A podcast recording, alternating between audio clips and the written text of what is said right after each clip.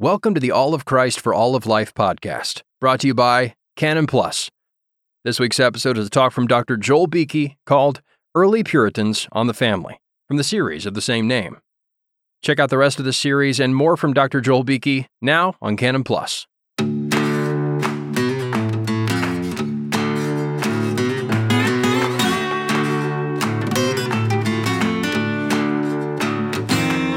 Okay, I'm Joel Beeke from Puritan Reformed Seminary. Great to be here. I'm just going to read you a paper for about uh, 20 minutes. Hopefully, we'll have uh, 10 minutes Q&A or five minutes Q&A. Uh, Puritans and the Family, recent publications. Many ways, the, Re- the Reformation of the 16th century was the breaking of divine light through clouds of darkness that had gathered over the church for centuries. Reformers poured out their lives like oil into a lamp to shine the light of Holy Scripture across Christian belief and practice. By necessity, they focused their major writings upon the great doctrines of the gospel, summarized by the soul of Scripture alone, Christ alone, grace alone, faith alone, the glory of God alone. When the Puritans arose in the latter half of the 16th century, they basked in this light and labored to bring it into practical application for all of human life and society. And one area in which they excelled was the Christian family, so that their writings on marriage and parenting continue to be republished today. A number of classic Puritan writings on marriage and family were reprinted in the last century, including facsimile reprints of William Whately's two small books on marriage and William Ames's book on conscience, which contains several chapters on household life. Baxter's massive tome on Puritan ethics and spirituality, a Christian directory, uh, contains many directions as well for family life. The republication of the works of Swinnock brought forth the valuable Christian Man's Calling with sections on conduct in the home. Further, the reprint of the six volumes of Puritan sermons preached at Cripplegate included sermons by Richard Adams on the duties of parents and children, Doolittle on family prayer, and Richard Steele on the duties of husbands and wives. Though we're presently only 15 years into the 21st century, 20 more Puritan works relevant to this topic have appeared in print in these last 15 years. Let me introduce them to you then, and I'll categorize them for the sake of convenience. First, Puritan Bible commentaries.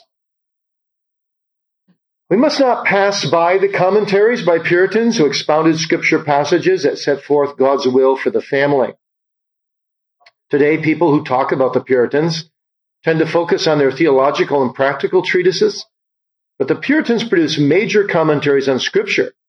Think of Matthew Poole, Matthew Henry. When we think of extended biblical treatments of family life, our minds move quickly to Paul's epistles, the Ephesians and the Colossians. Three Puritan commentaries in those epistles have been reprinted in the 21st century. Paul Bain succeeded Perkins as the preacher of St. Andrews. Though not as well known as Perkins, Ames considered Bain to have a double portion of the spirit of his Elijah-like predecessor. Bain's commentary on Ephesians gives 27 large pages to the apostles' instructions to wives, husbands, children, and parents. His comments are sometimes couched in quaint Elizabethan language, but they're full of doctrinal and practical observations. For example, Bain says that the husband who does not love his wife tenderly, despite the fact that she's one flesh with him, is like a man who eats his own liver or becomes his own hangman. Nicholas Byfield died in his early 40s after terrible suffering from kidney stones. He published a number of prize books, including a commentary on Colossians, reprinted in 2001. John Davenant represented the Church of England at the Synod of Dort, also wrote a commentary on Colossians, uh, reprinted in Geneva Commentary Series. It's rich in scholarship, devotes 40 pages to family duties.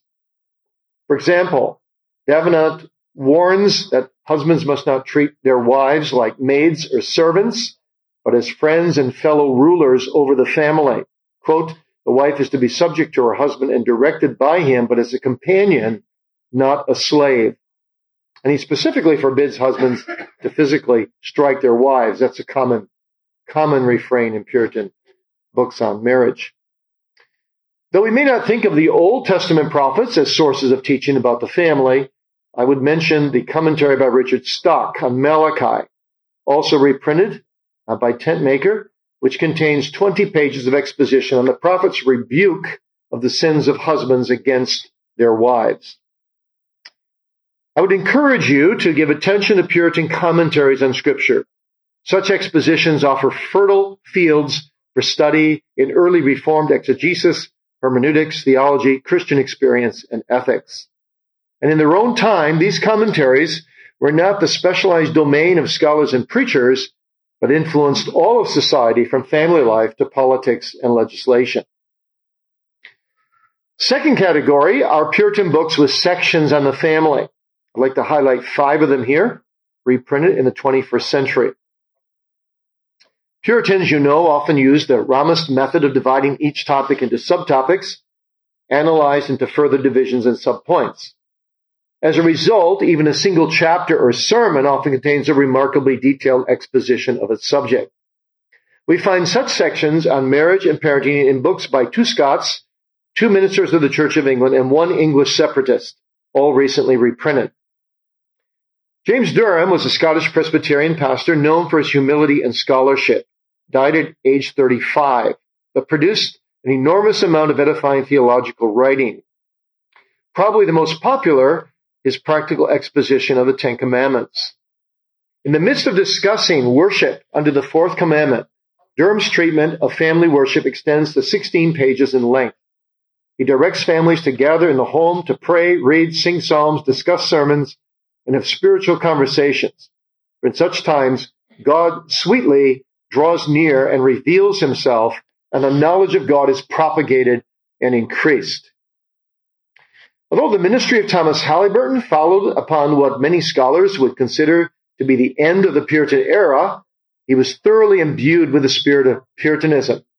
So I include him here. Last years of his life, he was a professor uh, in Scotland. He was uh, uh, greatly admired Samuel Rutherford and uh, he requested, by the way, that when he died, he be buried as close as possible to Rutherford because Rutherford loved Christ so much. And Halyburton wanted to see the expression on his face when he saw Christ uh, coming. And um, if you go to St. Andrew's Cemetery today, Rutherford has just an amazing stone with amazing poem on it about him. And Halyburton's gravestone is right next to him. In fact, the bottom is about this far apart and the two gravestones are leaning toward each other, and the top they're about that far apart. So he got his wish. Uh, Rutherford, or Halyburton rather, have had his entire works reprinted by the James Begg Society, four volumes. And in his book, The Great Concern of Salvation, which is a masterpiece, he ends with 35 pages on family religion.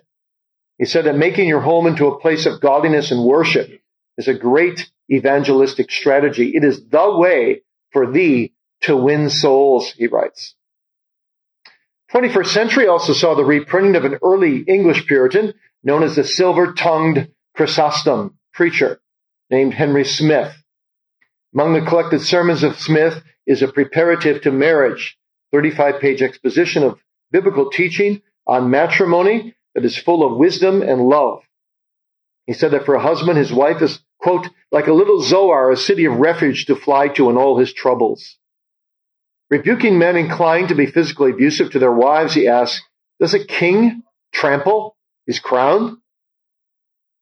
Lewis Stuckley, minister in the Church of England until ejected by the government on St. Bartholomew's Day uh, in 1662, wrote a book called Gospel Glass, recently reprinted uh, and that's an aid to self-examination with regard to a wide variety of sins. He devotes 14 pages, searching pages on family relationships. For example, Stuckley asks wives if they gossip, gossip about their husband's flaws more than they publicly praise their graces. And lastly, in this category, I'd note the republication by Sprinkle of the works of the English separatist John Robinson, the revered pastor of the Pilgrims in the Netherlands before they went to the New World on the Mayflower. His essays contain two short pieces on marriage and child rearing. For scholars desiring to locate chapters in Puritan books on a particular subject, I'd like to commend the use of our electronic library catalog at PRTS. Our librarians have keyed in not only the titles of each book, but also the chapter headings, which makes for unusually fruitful keyword searches. Um, you may not know, but we have a Puritan Research Center of the 2,000 books written by the Puritans, and then another 2,000 books written on the Puritans. You're welcome to, to visit and use the library anytime. Now, Puritan booklets, another section. Puritan booklets pertinent to family life. These are helpful, short booklets, sometimes just sermons, um, published by Soli Deo Gloria, which is now an imprint of Reformation Heritage Books, which uh, I head up. And um, we are, I suppose, now the, the world's uh, largest reprinter of, of Puritan titles. So we try to do six to 12 Puritan titles every, every year. Arthur Hildersham, though largely forgotten today, was a powerful preacher often persecuted for his refusal to conform to the demands of church and state. His booklet, Dealing with Sin in Our Children, is an excerpt from a massive folio volume containing 152 sermons on Psalm 51. Given David's statement, he was conceived in his mother's womb in a state of sin. Parents, Hildersham writes, should recognize that they've passed their own original sin along to their children and strive to lead their children to salvation by the use of their authority, instruction, examples, arrangements for schooling, work, and marriage, and most of all, prayer. Edward Lawrence, the author of Parents' Concerns for Unsaved Children, based on Proverbs 17:25, a foolish son is a grief to his father and bitterness to her that bear him.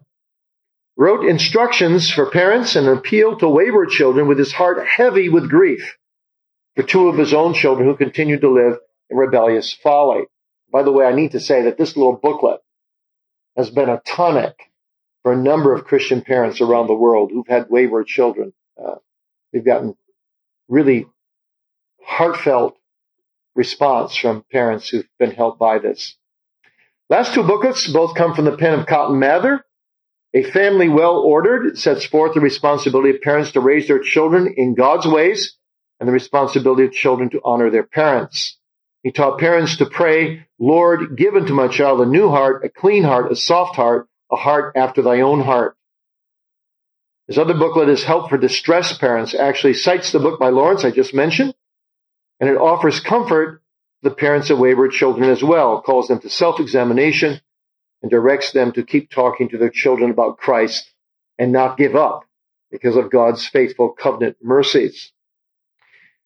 Now then, there are also entire books by the Puritans that address Christian marriage or parenting. Seven of them there's about 55, by the way, that the Puritans wrote throughout those, that century and a half, but seven of them have been reprinted for the 21st century. By far the most famous of all the 55 is William Gouge's Domestical Duties, the premier Puritan treatise on the subject. If you were a Puritan pastor uh, in the 17th century and you were going to officiate at a couple's wedding, you wanted to give them a gift, a 90% chance you buy them William Gouge's 800 page domestical duties and, and, give that to them as a wonderful gift. Uh, the whole thing is reprinted by uh, Ed Fox, uh, Puritan reprints, um, in, in 500 pages. The typeface, however, is very small. It's very difficult to read. Scott Brown and I then took it and we have edited it thoroughly uh, without changing the meaning uh, there's a few quaint parts that we, we did drop out because they just have no application to today. And the whole section of slave and master at the end we dropped out. But we reprinted it in three volumes that are accessible to people today. It's called Building a Godly Home. And we titled the three volumes A Holy Vision for Family Life, which deals with a walkthrough of Ephesians 5, exegetical walkthrough, and then A Holy Vision for a Happy Marriage, which really deals with husband-wife relationship in detail, and third volume, A Holy Vision for Raising Children. While remaining true to Gouge's words, this modernized version aims to make him more accessible to readers. Um, the first part, while addressing the responsibilities of each member of the household, Gouge also presents a beautiful exposition of the redeeming work of Christ for his church. He exults in that the person of Christ, God man, was given up. I gather that the price of our redemption is of infinite value. Neither Christ nor God himself could give anything greater. Heaven and earth and all things in them are not of similar worth. This gives hope to sinners. What place can be left for despair to those that know and believe the worth of this ransom? Second part, which is volume two now, is an exhaustive treatment of the duties of husbands and wives. Gouge stresses that each spouse must be concerned performing his or her own duties regardless of whether one spouse is performing his or her, her own duties. And I just want to say a comment here. This is one of the most common themes in all of Puritan literature and one of the most helpful. And Gouge makes it the strongest of all. He has these statements where he talks to the husband, to the wife, something like this. He says, uh, wife, you may have the most permissive, uh, or most wicked rather, capricious husband who's like a son of Belial and he's ugly and he's rude and he's crude and he's just abominable and there's so much about him you don't like, but that's none of your business. You are still to treat him with respect and submission and love as if he were the most handsome, loving prince in all the world. Then he turns around and says to the man, you may have the most nagging, persnickety, homely, defigured wife in all the world, but you are to treat her like she's your only queen who is designed peculiarly for you.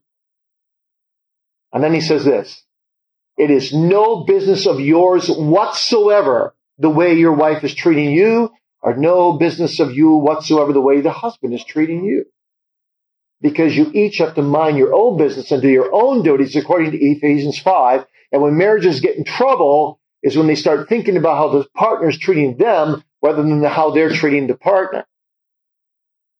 And that's a pretty revolutionary idea for today. But I would suggest to you that it may be the Puritans are light years ahead of us here in this way of thinking because I've been pastoring people for 40 years now and I have never, ever, ever had to pastor a single couple out of hundreds of couples I've pastored in my lifetime, where both people were minding their own business and doing their own duties. Husbands must love their wives as Christ loves the church, no matter how their wives treat them. Wives must respect, show submission to their husbands, no matter how their husbands treat them. For each virtue required by God, Gouge sets forth the contrary vice to be avoided. Regarding adultery, for example, Though ancient customs and medieval traditions tended to make a woman's adultery worse crime than a man's, Gouge resolutely insisted that God's word condemns adultery equally in either case.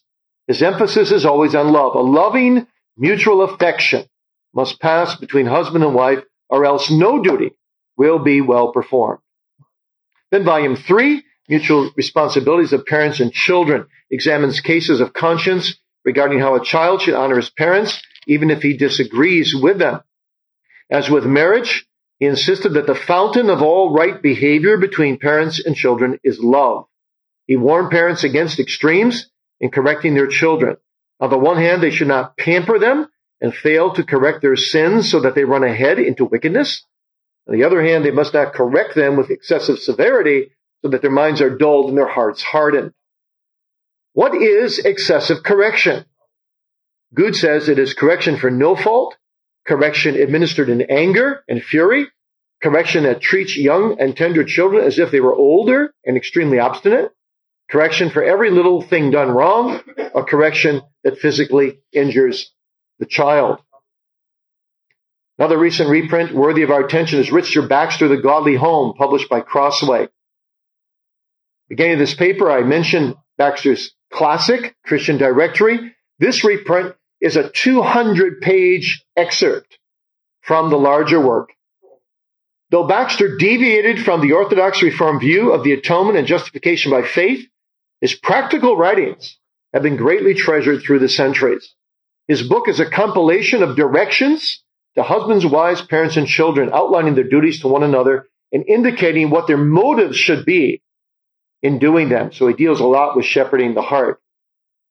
One notable feature of this book is a chapter of 40 pages containing 20 arguments why families should practice regular family worship or devotions together in their homes.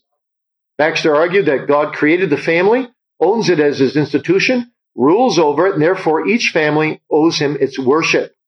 God revealed his will that the family be dedicated to his worship by his command to Abraham to circumcise his household, by instituting the Passover as a sacred meal in each household, by his promise that when the Spirit is poured out, every family apart will mourn the death of Christ, and by the salvation of entire households in the book of Acts. He also points out that the Bible commands heads of households to teach God's word to those under their authority and care and commends those that do so. Though we may not agree with Baxter on all points, the wisdom and balance of his 340 year old directions are amazing. For example, he said that parents must not treat young children as either equals or servants, but as their dearly loved children. Children are thinkers. And if they only fear your anger, then fear will make them liars as often as a lie seems necessary to their escape.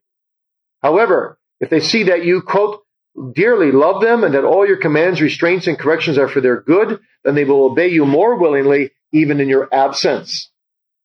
Another example of Baxter's wisdom is his instructions for sports and recreations.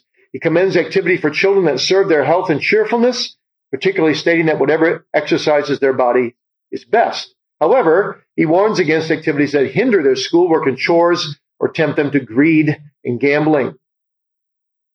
Daniel Rogers wrote a treatise based on Hebrews 13:4, matrimonial honor, recently retyped typeset, and republished. Rogers was the son of the more famous Richard Rogers, who wrote uh, the classic uh, book on cases of conscience called Seven Treatises and a very large commentary on Judges. We hope to publish seven treatises uh, in a few years, by the way. We've just got it typed now. Like Gouge and Baxter, the younger Rogers expounds the mutual duties of spouses, the specific duties of husbands and of wives. He concludes with sobering warnings of God's judgment against fornicators and adulterers and an exhortation to sexual purity. To those feeling the guilt of their sexual sins, Rogers urged earnest faith in Christ and brokenhearted repentance toward God. He writes, Will God judge adulterers? Stoop, bow down, then at his bar he can save or destroy. Here is a judge that can damn you to hell forever. Go on, be earnest with God to give you a glimpse of hope in the Lord Jesus, who has made all sin and has satisfied the wrath of this judge, that he might say, Deliver him, I have accepted a ransom, and so on. Uh, Rogers also has this interesting section in which he talks about on the day of judgment, if you haven't raised your children in the fear of God, how terrible it will be for children to stand on the wrong side of Christ and have to say, my parents profess the name of Christ, but never talked to us daily, never did family worship with us. And woe be to them that we are now on the wrong side of Christ. It's, it's profoundly arresting. The same spiritual emphasis appears in another smaller book um, by an author just named D.B. All we know is it's a Puritan, an antidote against discord between man and wife. It diagnoses the root problem of marital conflicts as the inward corruption of original sin, especially inordinate self-love and pride. The author proceeds to describe in very practical terms how the fallen heart of man rages with sinful anger. His solution was not a mere list of how-tos, however, but the call to put sin to death by the grace of the gospel. And he said, you cannot put sin to death unless you are engrafted into Christ by faith. He goes on and gives a dozen directions about how to overcome sinful anger. But all of that must be rooted in Christ. Matthew Henry, best known for his commentary on the Bible, wrote four treatises recently republished uh, under the title Family Religion. The first three, A Church in the House, The Catechizing of Youth, and Christ's Favor to Little Children, are all very helpful. The last of these, Henry at one point directly addresses children saying, quote, that the Lord Jesus Christ has a tender concern and affection for you and that he has blessings in store for you if you apply yourselves to him according to your capacity. Has he thus loved you and will you not love him? The entire second half of the book is a treatise on baptism where Henry shows himself true to his Reformed covenantal tradition. George Hammond, an English Presbyterian minister and school teacher, wrote a book in answer to the question, Upon what scripture grounds and reasons may family worship be established and enforced? We've republished that as the case for family worship. Hammond drew upon the examples of Abraham, Job, Joshua, the Lord Jesus, and Cornelius to argue that family worship is an important preparation for public worship on the Lord's day. And then I'm just going to slip over into the Dutch Further Reformation, a parallel movement, because there's a great book that's been retranslated and uh, published by Jacobus Koelman called The Duties of Parents. It contains 282 concisely stated principles about rearing children, many of which cannot be found in any other books. One striking aspect of Koelman's work is sensitivity to child development, adjusting expectations according to the child's age. Conclusion, Puritan writings in the family arose out of the conviction that God's word is a lamp to our feet, a light to our path. Recent reprints of these books demonstrate that the Puritans were indeed burning and shining lights, and their treatises still shine for us today. There's no denying that, denying that their language is quaint. Four or five centuries makes for many changes, but there's also no denying that the Puritans wrote as people of their own culture, sometimes revealing the blind spots of British and European minds in the 16th and 17th centuries. However, the Puritan expositions and treatises on family life are rich with biblical and practical insights, some of which are seldom found in more modern books. I hope this brief survey whets your appetite to take up and read. I think if time is done, is it? We're perfect, but we're going to have Q&A in about seven minutes. Okay, okay, that's good. Yeah. I've got a handout coming out. Uh, I'm going to take uh, about seven or eight minutes to uh, give you some bibliographical resources uh, on the front end of our period, and then uh, Dr. Beeke and I will be uh, available for questions before we hear Dr. Manetsch. this is a short abstract to orient you toward a growing field of study on the Reformation of the family. If I might, could you, I'll put these on the back. These, these are whole papers in the back, but I, will say uh, now. Um, there was there was a change, there was a shift, a sociological shift at the time of the Reformation, uh, which I think in part, this is where I wanted Joel to present his, his uh, research, uh, fueled nearly a century and a half of uh, literary development literature that led to the, the Puritan halcyon days uh, of focus on marriage and the home. It was not always so. Stephen Ozment uh, has said that the Reformation's largest institutional change brought forth was in the realm of marriage. And there's, there's a growth in, in field we want you to be slightly aware of as, as scholars from 1995 on. Uh, the brief handout I've given you and the paper in the back, and uh, Dr. Beeke's papers will be back there too if you came in late, uh, orient you toward towards some of the literature. I date this, and, and, and I'll allow Scott to have a, a rebuttal if he wishes in his time, but I really date this uh, beginning of a new, a new discipline to study in 1995 with the publication of Robert Kingdon's work uh, on adultery and divorce in Calvin's Geneva. Uh, prior to that, there were a few studies. Uh, I've listed those in your bibliographical information. Prior to that, there were a few studies. John L. Thompson's uh, 1992 work uh, was a was a groundbreaking uh, one. Uh, there are a number of others, Reformation scholars you're familiar with. Jeannine Olson has published in this field, and also Jeffrey Watt, Heinz Schilling, and our second speaker, Dr. Scott Manetsch, among others. But the shifts that, that I want to summarize to you in this area will will set up uh, some appreciation for what transpired between the time of, of Calvin and the Puritans. There were four uh, sociological shifts that we can identify. First, uh, there was a shift away from viewing marriage as primarily a genealogical or civil ordinance. Uh, weddings became, in some ways, ecclesial matters uh, following the Reformation. Secondly, Protestant clergy fully embraced the married life and the previous monopoly on the ministerial market uh, was broken once and for all. Uh, and several scholars and historians have uh, surmised that the Protestant teaching on the married clergy is one of the largest contributions. In fact, Roland Bainton uh, says that the home was the only sphere in which Lutheranism achieved any revolution in attitude. Sounds like a controversial statement, but uh, I think he, he makes uh, the point that there was a revolution in the attitude of the, of the homes as uh, ministers were married. Thirdly, as the sociological shift, the ethics of family life became constant in most communions. There is a rise of a state of tracts, devotion tracts, and teachings as pastors would begin to preach, and then they were uh, fathers as well, which heretofore had not known. And the fourth and final change was that the early Protestant treaties and the ethics of divorce clarified the Reformation's embrace of marriage. Now, we could debate in this group, probably have a fruitful time, and maybe the Q&A you'll like to, uh, as to how much of this teaching uh, was in continuity uh, with the Middle Ages and with canon law. But nonetheless, uh, a man who's unable to be with us today, Dr. Michael Parsons, has contributed a wonderful work that I want to commend to you. Uh, his 1996 uh, dissertation uh, was was done, and then Mike's Mike's book on, on Luther and Calvin on marriage was republished in 2005. it's a fine contribution uh, to this whole field. So uh, I think if you're going to study marriage and family ethics, you want to be aware of some of these resources. John Witte uh, is uh, an Atlanta resident, and I'd hope to have John here, but John's on sabbatical uh, in Washington, D.C.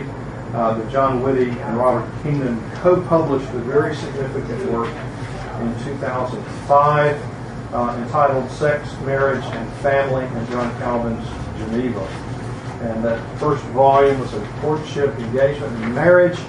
And speaking with John, we're eagerly awaiting volume two, and he says it's not close.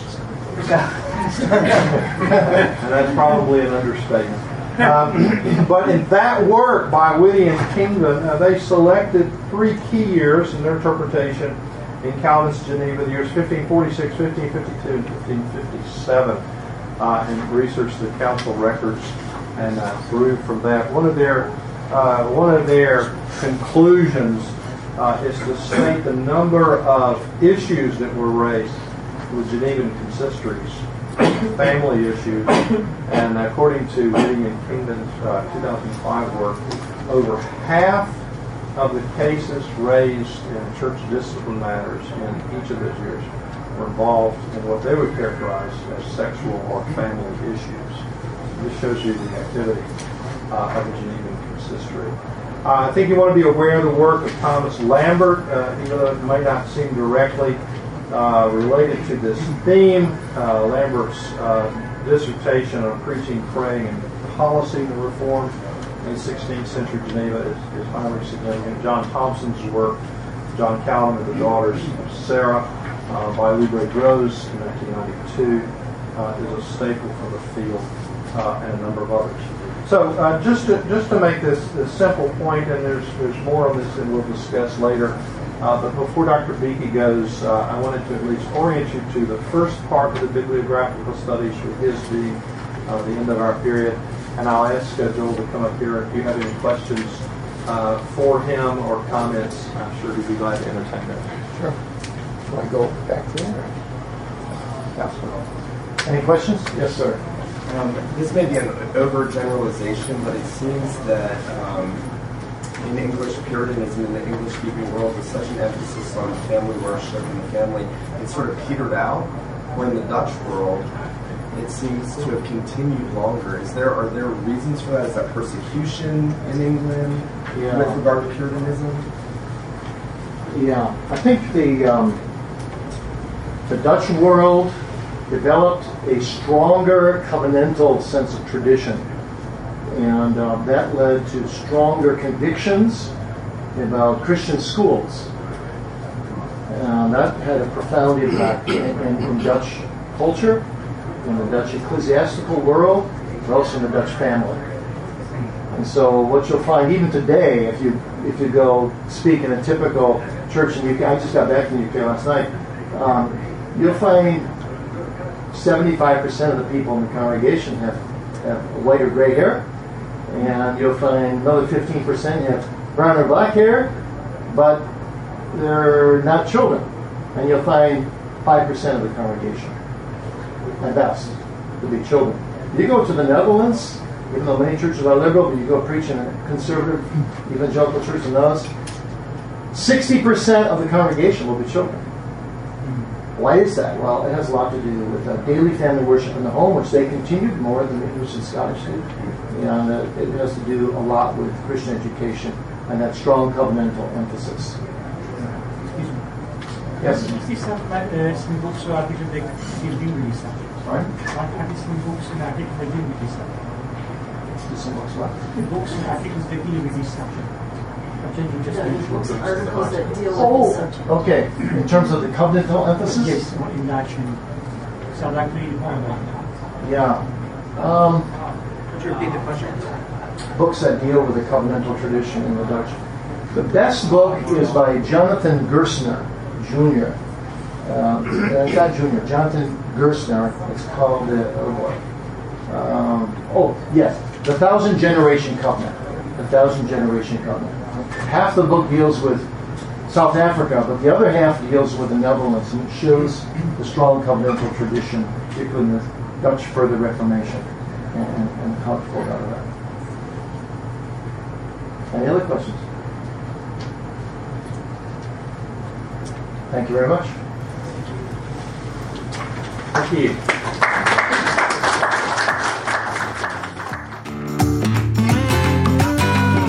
You enjoyed this episode, be sure to check out the full series Early Puritans on the Family and more from Dr. Beeke, now available on Canon Plus.